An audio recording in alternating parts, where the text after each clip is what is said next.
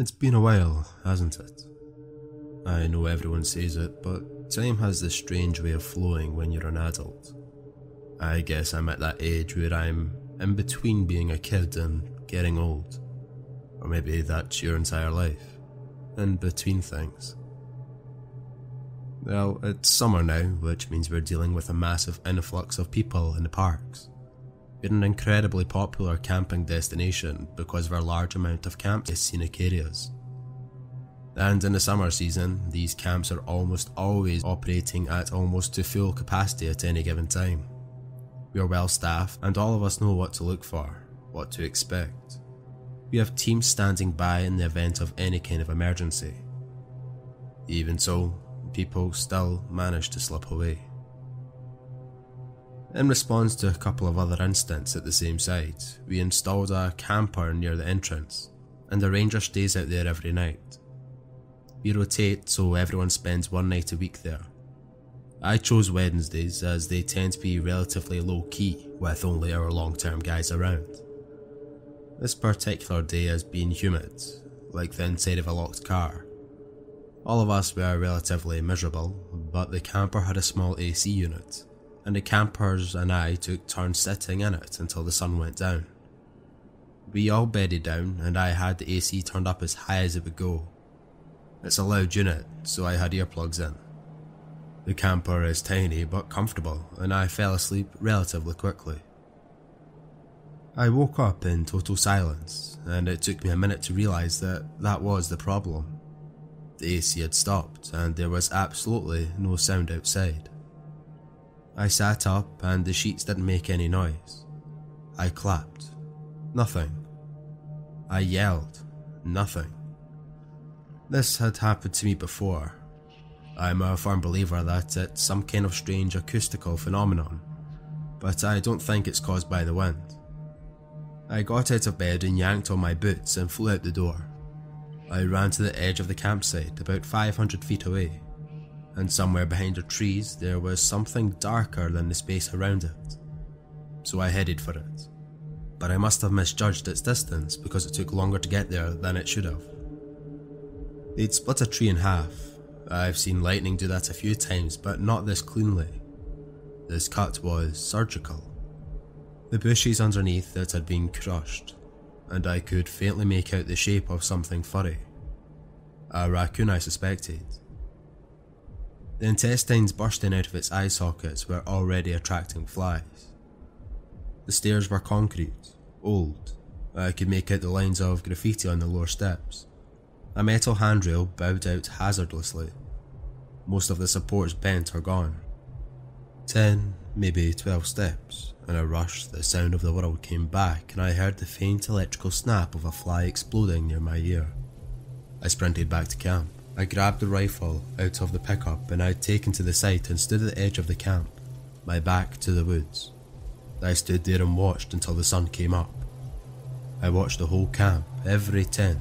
I know I never fell asleep, and no one came into our camp, so I really don't know how the woman got away. Her tent was in my direct line of sight, as best as I can guess, she must have gotten out when I was turned away for a second. They are hopeful that she's still alive, of course, but I think we all have to close that part of the park for a while. Officially, we'll be keeping an eye on things, but I wouldn't take much comfort in that. We are keeping an eye on a lot of things. I am on call 24 hours a day now. It's not the greatest thing in the world, but it pays the bills and sometimes they let me leave early or take extra days off if I'm tired. There's not that much going on at night, of course, but occasionally one of us has to run out and deal with something. An animal sighting, a missing person, drunk people shooting each other, you know, that sort of thing. All in all, I get called out about a dozen times a month for some kind of nighttime emergency. Generally, the calls go something like this a text and a phone call from my boss, 15 minutes to get out of the door dressed in my uniform, 30 to work, then anywhere from 5 minutes to 8 hour dealing with the issue. If it's a missing person or the cops are involved, up to 2 days without sleep. The worst was a murder suicide that took a week. By the end of it, I was in the hospital with severe fatigue and dehydration. My boss knows I'll pick up as soon as he calls, but I don't always hear texts. Usually he'll text first in case I'm up, but otherwise he'll get me on the phone. He is the only one who contacts me in this situation. That's always been our system in the past. So you can imagine my surprise when I get a call from him at a 2 in the morning and saw I had 70, 70 missed texts from just about every single person in our department. Yeah, what's up? I said, sitting up. I'm great at faking being awake on the phone. Fleetwood Trail, South Entrance. It's bad. Don't worry about your clothes, just get here. He was breathing heavy and he didn't wait for me to finish my greeting. What's up? I was concerned now. My boss is unflappable. Just get out here, it, it's bad. Of course, I immediately thought of the murder suicide. It took us days to find all the pieces of their skulls. How bad? I said. KD is on our way. Call when you figured it out. He hung up. He'd never sent another ranger up before me. I scrolled through the barrage of texts. Oh my god, Russ, what the hell is going on? Dude, what the F? I'm sorry. What's going on out there? Call me. Call Gary right now. Oh my god. I threw my clothes on and was out the door in about 5 minutes. The drive took about 15 minutes, going at 90 on the freeway, and along the way my phone kept pinging notifications. I turned it off and tossed it in the back seat. When I got there, KD was waiting for me. Something about her face was wrong, and in the non existent light, I had to get close to her to see that she was wearing a respirator. The smell was like a wall. I ran into it about five feet from her and gagged. I took the respirator she handed me and strapped it on, coughing and doubled over. Bad, huh? She quipped. Her voice muffled. She patted me on the back. Come on.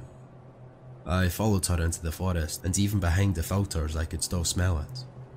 Believe me, it bothers me as much as it does anyone else when people say that something is indescribable, but I really do not know how to paint an accurate picture of what it was like. Imagine taking a fish and filling it full of other dead fish.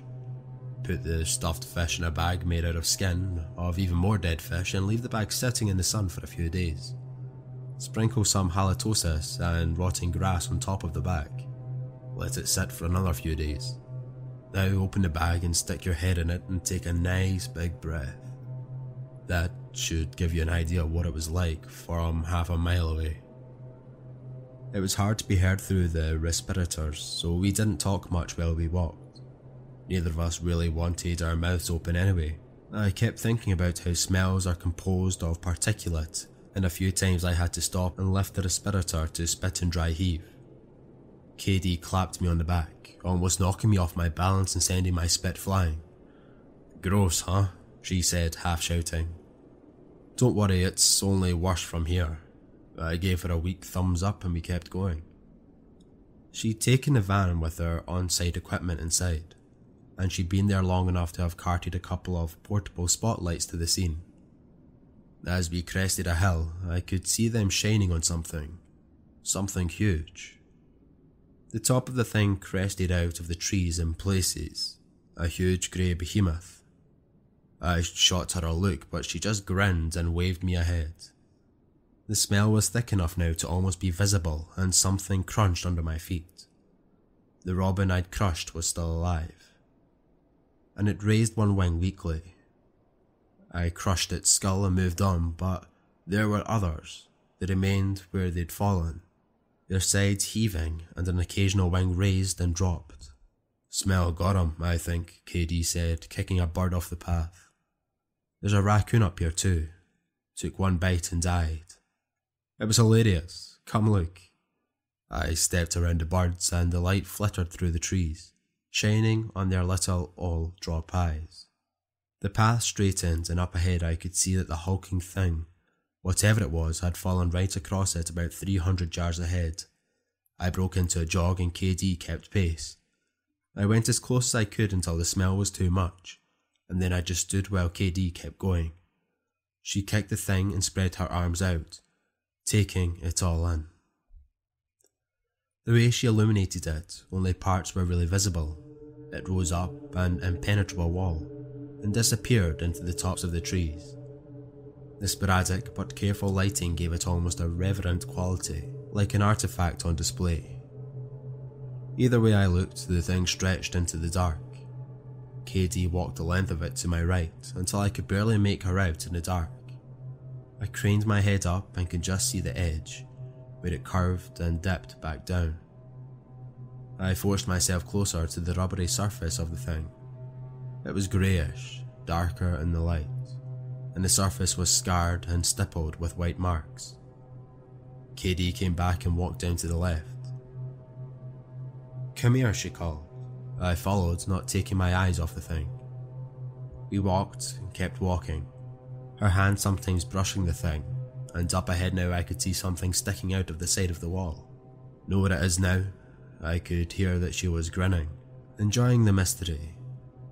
It was some kind of thick flap, huge, bigger than both of us combined. One side was attached to the thing, it hung to the ground, where it rested in the dirt. At the place where the flap joined the wall, there were strange protrusions. Ignoring the smell, now I looked closer. There were many of them, in various sizes, small, grainy craters. That's when the pieces fit together and I backed off, stumbling over myself and almost falling into the dirt. KD lifted the pectoral flipper with great effort. You imagine how strong they'd have to be to move these things? Wish it still had its tail. I ran forward and kept going until above my head I could see something reflecting the light, just barely. Something liquid and glassy, just beginning to fog with bacteria and decay. The mouth was slightly open and algae in the baleen was beginning to rot. Suddenly, there was a loud, wheezing exhale and the thing moved. Just slightly. The mouth opened, showing more of the slimy, putrid baleen, and from somewhere far down on the other side there was a creak, and a thud I felt rather than heard.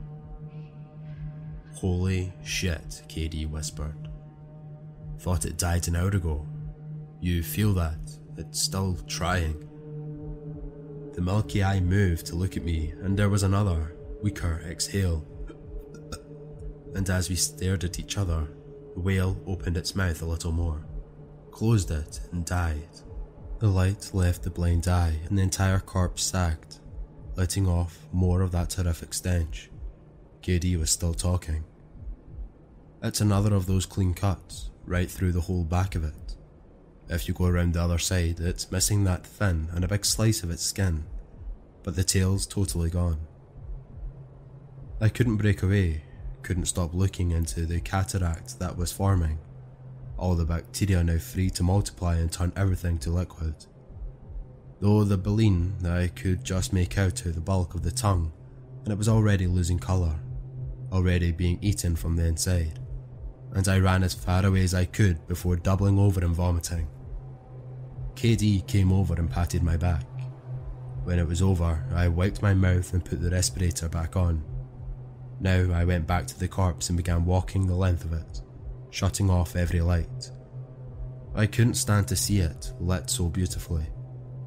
I honestly don't even know who to call, KD said. Down at the other end, I could see the clean slice, where the tail had been taken off. No boat propeller could have done it, but that was no surprise. I knew what had. I wondered how big they had been, down there in the deepest dark, where only whales could go. It answered a theory I'd had for some time. The stairs were impartial. Deep down in my gut, there was a glassy, obsidian panic that was so familiar now as to be unnoticeable except when more weight was added. Suddenly, more than anything, I wanted to be at home in the dark, and I told KD who to call, what to do, so I could hand her my respirator and begin to walk back to my truck never looking back at the corpse cresting the trees, the top of it growing its own forest of birds, feasting. We'll leave it to rot. We'll see a waterspout sucked up fish from one of the lakes and dumped them out here. When the bones are the only thing left, we'll dispose of them, and the trail will reopen. I drove back home and I went to bed. I'm sorry I haven't been around for so long. I had an accident, a pretty bad one. I'll talk about it some other time. There's been an outbreak here. It started about three weeks ago when the leaves were just turning. Tourists poured in from all over the country. It happens every year to go camping before the first snow and take pictures. It's our town's last tourist season before everything shuts down for the winter, and we're used to handling the influx of people. But with that many people, of course, you're going to see a big increase in accidents and reports. A lot of the reports are the usual bear, Bigfoot, wildcat, and serial killer sightings. An equal amount are fires, gunshots, disorderly conduct, and basic first aid calls. I cannot stress enough how mundane most of our days are in terms of unusual events. We can go months, sometimes years, without any really huge incidents. But, uh, that being said, we seem to be in the middle of an outbreak. In the last three weeks, we had more unusual reports than we had in the past eight months combined. Maybe it's because people are paying attention, but isn't it equally possible that people are hysterical? Maybe they just want to see things because they hear about them and want their own stories to tell. Of a lot of them are probably just that. This is one of those that a tiny percent of reports that we can't shelf and dismiss as coincidence. One of the few with physical evidence. I got a report about a possible body sighting and we dispatched to check it out. The callers were waiting out by the trailhead for me, a mum and her two daughters. One of the girls, the taller one, who I'll call MK, was talking about how she instantly recognised the bones as human and made it clear that they hadn't disturbed anything at all. The shorter one, bright green haired, SK, was quiet. I asked her if she'd seen anything, she seemed visibly upset by the experience and didn't say much. MK explained that they'd been out hiking to do some scouting. I didn't ask what she meant. So she continued and clarified that they had been looking for anything unusual. Her mother broke in and assured me that they weren't looking for trouble. They'd heard stories about things going on in the woods, and were simply using it as an excuse to get out and do a bit of hiking before winter. SK stayed close to her mother and only nodded in agreement at the appropriate points. At about the half mile marker, MK pointed off the trail ahead of us. The bone stood out against the orange and reds of the fallen leaves where it had fallen and it was easy to spot. Long, curved, it was completely clean of any flesh or muscle. A foot away leading into the trees and away from the path, a slightly larger one, also clean, lay hazardously on top of fallen branches. We were careful to skirt around it as we passed. Four more behind that led into the thicket they described, and tucked up under a bush was the torso. The mother backed away and SK took her arm and held it tightly. MK knelt beside me, frowning. We inspected it together. Whoever he had been, he hadn't been toned. Bits of dead leaves and bark were stuck in the thatch of thick chest hair. After a brief survey of the area, we both felt certain that the rest of the man wasn't nearby. Nothing had been disturbed. What we had was a segment beginning slightly below the armpits and ending just below the last rib. That's not all though. Look. MK got to her feet and retrieved a small branch that she had used to lift the flesh with. Doing this, we could peer inside the body cavity to see that it had been hollowed out. The remaining ribs rattled loosely, attached to nothing. The spine was gone, the wound was bloodless and surgical in precision. We inspected the edges, which were impossibly clean. There were no tool marks, no bruising, aside from the obvious. It wasn't clear what this man had died of. MK began offering her own theories, ranging from specialized equipment to some kind of cold laser, when behind us a small voice piped up. Why are you lying? MK turned the stick over in her hands before snapping it out and throwing it away. I got to my feet and looked at SK, her arm still locked around her mother's. They held each other tightly. It was the stairs, that's why we're out here. SK glanced at the trees. And that's what this was, right? It's like the hand. That tree. Her eyes were watery and white. Isn't that what this was? I could feel MK staring at the back of my head. Let, let's go, I finally said. We can't be here. SK's face tightened as she turned, leading her mother into a brisk walk back to the patch. MK didn't follow. That's it, she called at me. Aren't you calling it in? Let's go, I said again. I could hear her charge up the path and pass me with a furious glance. She passed her sister and mother and beat us back with time to spare. I walked them back to the car, leading them carefully away from the station without letting them stop. Before they left, SK turned to me again. I was right, wasn't I? I didn't say anything. She looked at me for a little longer before climbing in her car. She watched me until they were too far for her to see me anymore. Lately, I haven't been sleeping much. There's a lot on my mind, and I've always been prone to insomnia anyway. The last few days, it's been bad enough that I'm lucky if I get two, three hours tops. Last night was my Friday, and I had planned on staying up, but I hadn't planned on pulling an all nighter. I'm working on a personal writing project though. I lost track of time. I took a break around 3 in the morning, got up to stretch and eat and shit. I passed my living room on the way to the kitchen. Like a lot of people, I leave my TV on all the time on a low volume because I like having the background noise. I live in a very small town, and the local news has a traditional sign off when the program ends for the night. An American flag waves while the anthem plays, and a message bids the viewer good night. After that, it's just a test pattern until 6, when the early guys come on. When I passed by, the anthem was just coming to an end. I made a sandwich, and on the way back to the bedroom, I stopped to change the channel to something else, but the station wasn't playing its usual pattern, and I sat down to see what was going on. Around here, the Forest Service puts out emergency broadcasts when someone goes missing or there's an issue in the park. Because our town is basically bordered on three sides by very dense woodland, anything that happens in the park affects us almost immediately, and alerts aren't that uncommon. I wonder if someone had had an issue at one of the campgrounds, and I figured I might as well see what was going on before going back to work. If it was a major issue, they were going to call me anyway. Might as well beat them to the punch. I ate my sandwich and muted the TV so I wouldn't have to listen to the tone. Whoever was running the alert wasn't using a canned message, so the standard alert was still flashing.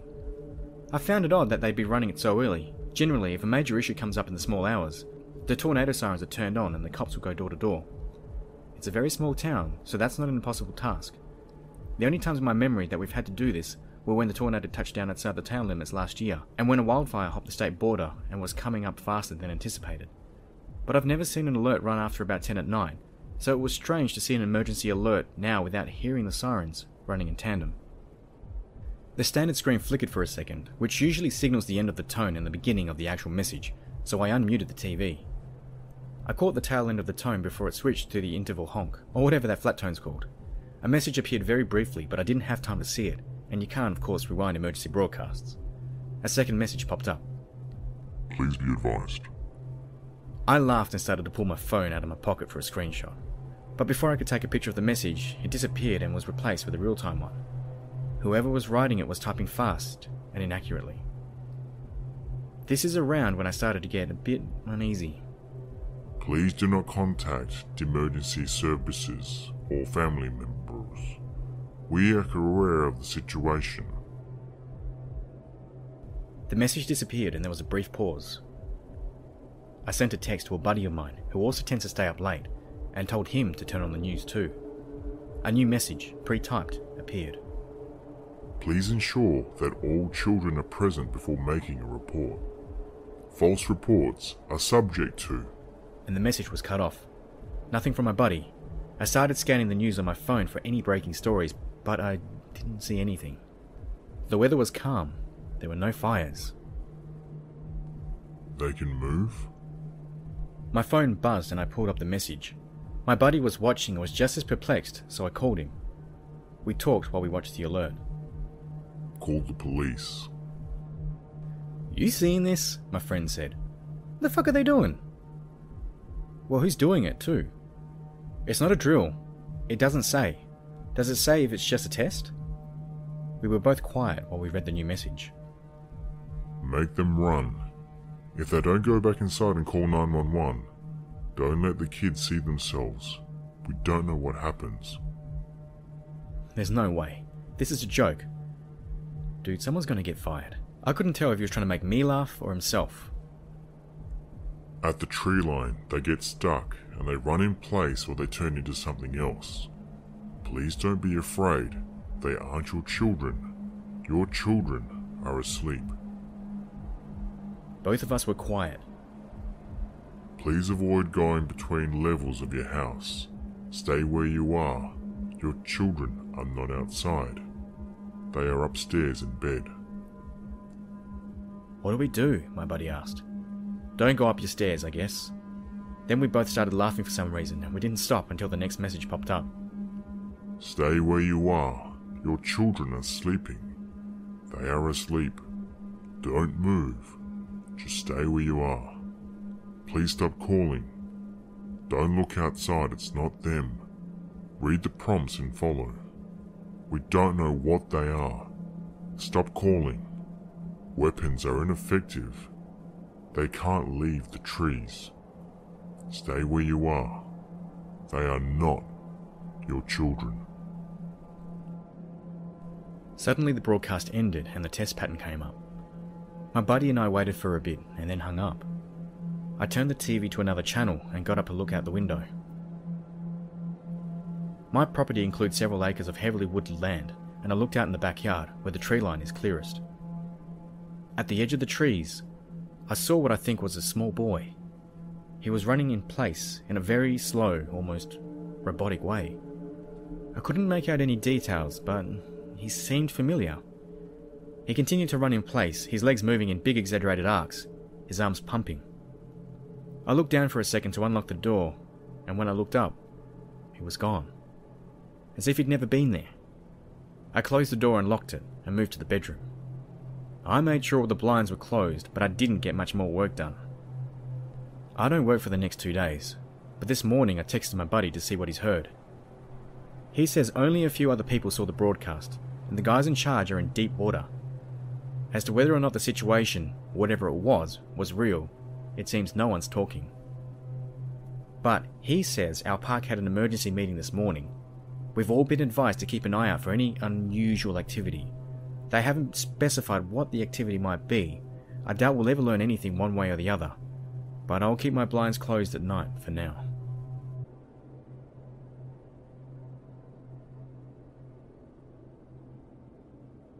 We know their names and their birthdays. We know who was missing teeth, who was afraid of the dark, who had bruises.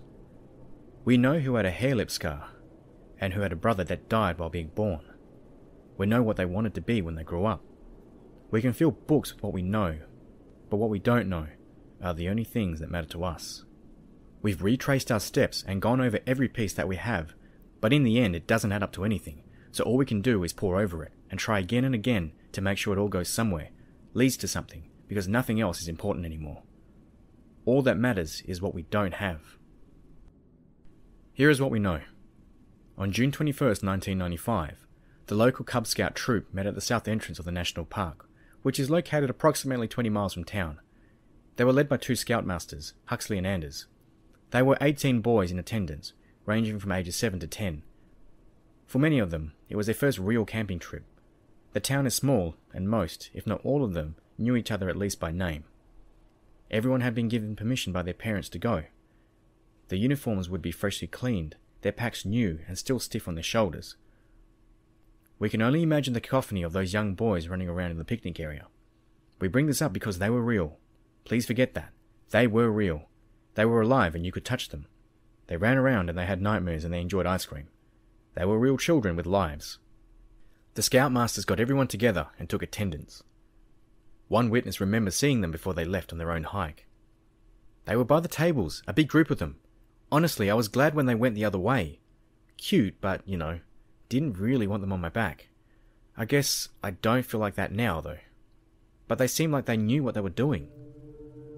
The group entered the forest at around 8 in the morning, as best we can figure. There aren't any cameras out there, of course, but based on their schedule, we feel confident that this is an accurate figure. They took a trail that leads to the mountains about 40 miles before looping back around and ending about 5 miles from the entrance. The group intended to go about 5 miles, where they would camp at the base of the mountains at an established site. Along the way, they passed a group of tourists who reported nothing unusual. The boys were in good spirits, following along and chattering noisily. One of them, a boy we later determined to be eight year old Peter Connolly, waved hello as he passed. The tourists waved back. As the group made their way up the trail, they stopped frequently to identify the plants and trees. During one of these stops, the boys began a pinecone war, which a passing hiker became involved. The game ended when a younger boy, we aren't sure which, suddenly began to cry and a ceasefire was called. The hiker said the boy didn't appear to be injured, rather, he seemed to be frightened of something up in the trees. Something he kept pointing at. The hiker didn't see anything and he moved on.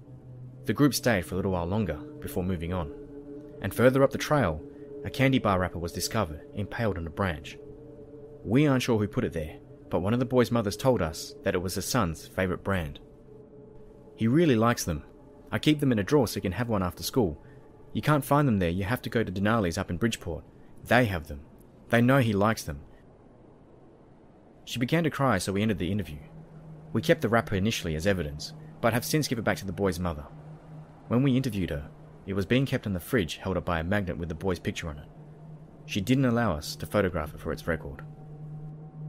The boys reached the campsite around 1. One other family was present but didn't intend to stay the night. They had been there for a few days and were packing up as the scouts were settling in. The family, a father and his two daughters, made small talk with the boys and the scoutmasters. Oh, it was fun. They were running around. I had the girls help set up the tents. He looked out back. Before the interview, he had sent his two daughters outside. I mean, it was fine. They were fine. We'd been up there a million times. They got set up, and I was walking with what, Howard? Huxton? We corrected him. Huxley. Yeah, Huxley. We were talking, and he said something about uh, did, do I know any good swimming places? But you know, that time of year it's so cold, so I told him that. And he said that's fine. We just sort of talked for a little longer after that, and then me and the girls had it out. Nothing bad or anything, just wanted to go swimming and have fun. From this point, we don't have any official record of what the group did. We know, based on what was left behind, that the tents were put up and a fire started. Sticks were around with blackened tips, so at least a few of the boys roasted things in the fire. Logs were set up and there were scuff marks in the dirt where the boys rested their feet. Someone tossed their cup up in a tree and it was still there when the search party arrived. They probably intended to retrieve it on the way out. The boys sat around the fire and told stories. They roasted things and the scoutmaster smoked cigarettes and drank at least four beers, as there were cans found outside the camp. Again, we believe they intended to retrieve them later. A trail through the brush led us to believe that at least some of the boys went to a clearing and looked at the stars. They are remarkably clear out there. The boys went to bed, the scoutmaster stayed up for a while longer to make sure everyone was asleep. At some point, they too went to bed, and the camp was quiet. There is, again, no official account of what happened next. All we know for sure is that at some point, the camp was packed and the group moved on. Nothing save for the articles mentioned were left behind. The group moved west, farther up the trail, and it's believed that they were headed for the swimming area. All of the boys' mothers confirmed that their children took swimming equipment. All of them knew how to swim. Whether they actually went, of course, we aren't sure. But we can imagine the group winding up the trail, the boys in a line, talking to each other and singing songs. The boys would be looking forward to swimming and to spending another night out in the woods. Their spirits would have been high. They would have eaten a good breakfast of eggs and hot dogs, which makes it all more heartbreaking that at some point along the trail on June 22nd, all 20 people in the group vanished. The group was due back in the afternoon.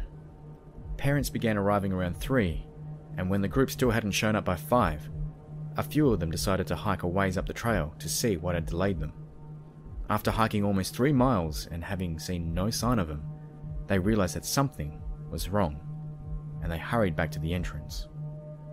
The call came in at approximately 6, and by 7, the park was swarming with police and rescue. Those of us in town were quick to learn about it. Word travelled fast, and the hysteria that came along was almost intoxicating.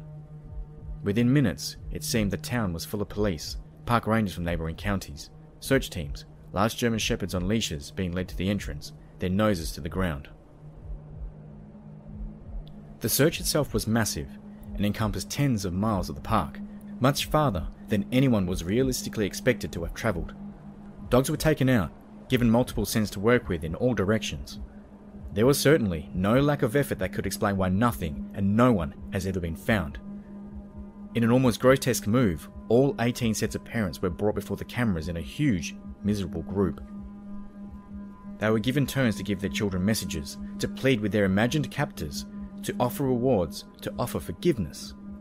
For weeks, the population in town was almost doubled.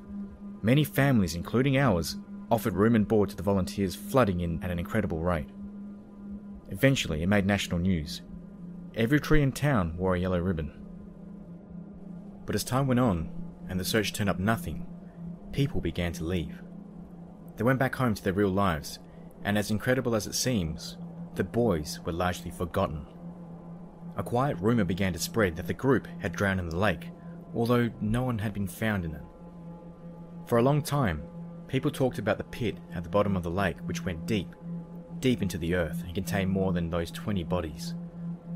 The rumour persisted and was used to justify the removal of the yellow ribbons, the signs on telephone poles screaming, Bring our babies home! On August 15th, the Chief of Police gave a televised speech insisting that the case was still open and being investigated. Despite the severity of the crime, the nation moved on. Donations dried up, searches could not be afforded. Then the lake was closed, and the yellow ribbons vanished. On June 21, 1996, local emergency services received a call from a terrified woman who claimed that something was in her backyard. No transcript exists of any of the calls made that evening, but through many interviews, we've been able to piece together most of the information. The first call from the terrified woman was placed at approximately 8 in the evening. According to the officer who took the call, the woman claimed that someone had defaced one of the trees in her backyard. She couldn't explain how they had done it or who it might have been, but as she described it, one of the trees in her yard now had a face. The face, she said, was screaming loudly and begging her to come outside and help it. She wanted the awful thing removed immediately. An officer was dispatched and went to the scene but discovered nothing. The woman could not explain where the face had gone. Two hours later, calls began to pour in from all over town. As we later discovered, all of the calls were placed from homes that bordered or were located in the woods. An elderly man called to complain about two boys who were playing some sort of game at the edge of his property. The boys, he explained, had crammed themselves into one shirt and were playing at being conjoined in some awful fashion. Their screaming woke his wife, who was gravely ill, and he wanted to press charges. Two blocks down, a young single mother reported seeing a very young boy running at the edge of the trees, but that he never seemed to move. He simply ran in place, his arms pumping, his face wet with tears. She looked him in the eye, and as if by magic, he disappeared. One mile away, on a property located within the forest, a hunter reported seeing a boy walking upside down through the air, almost 20 feet off the ground, carrying his own spine in his arms like a baby. All across town, strange noises were heard muffled conversation, screaming, crying. A name was heard which was later connected to one of the missing boys. A woman reported hearing a strange repetitive sound that she likened to the sound of a chainsaw when it strikes a rock. It woke her two children and frightened them badly enough that she bundled them up in a car and drove to her mother's house a county away. And the calls kept pouring in. Well into the small hours of the night, people reported seeing horrible things one man, a notorious drunk, called in stone sober to report having seen the head of a young boy emerging from the ground, the mouth a distorted, elongated scream of terror. As the head rose from the ground, the jaw didn't end, but stretched like taffy until the whole affair was more than double its height. He shut all the blinds tightly and drank himself into a coma. He's since died, and we can't confirm his story. All over town on the anniversary of the disappearance of those 20 souls, the strange apparitions were seen, heard, and in some cases, felt. A teenage girl walking in the woods with her boyfriend on a late night date stumbled over something. Upon closer inspection, she determined what she had tripped over was not in fact a bush, but was the top of someone's head. When it moved under her fingers, she and the young man fled into the night, terrified beyond reason. As the sun began to rise, the calls dwindled and then stopped. Despite the entire town having heard and seen the strange apparitions, the incident was not discussed in any media or even between the people themselves. However, an exodus of the town soon followed. Many of the 18 families moved away, never to be seen again. They left quickly and without fuss. They simply packed their bags, took their remaining children, and fled into the night, leaving behind empty houses and rooms painted blue or yellow or green. We did not pursue them. The town, desperate to move on, willfully forgot those yellow ribbons, those painted rooms. While the houses still stand, they remain empty. Squatters do not live there. The rooms are bare and the houses stand like physical memories. There is constant talk of demolition, but nothing ever comes of it. The 20 people lost on June 21st, 1995 have never been found. Thank you all for listening, and I want to thank Matt for getting these stories back to me in such short notice. Um, very talented narrator. If you guys can go and check him out, maybe subscribe if you haven't already, that would be great. Um, I know he would appreciate it as much as I would. Um, but let me know what you guys think of these park ranger or search and rescue stories. Um, I thoroughly enjoy them, hence why I narrate them. Um, I've got another one I want to do, which will be probably over an hour long, um, but really good stories. Um, you may have heard them before, but if not, I think you'll be in for a treat. Uh, that's it though. Um, thank you all for listening. If you're new, please subscribe, like, and comment. Um, I will be doing a giveaway very soon. I'll keep you updated about that. But as always, thank you all for listening and have a pleasant evening. Thank you.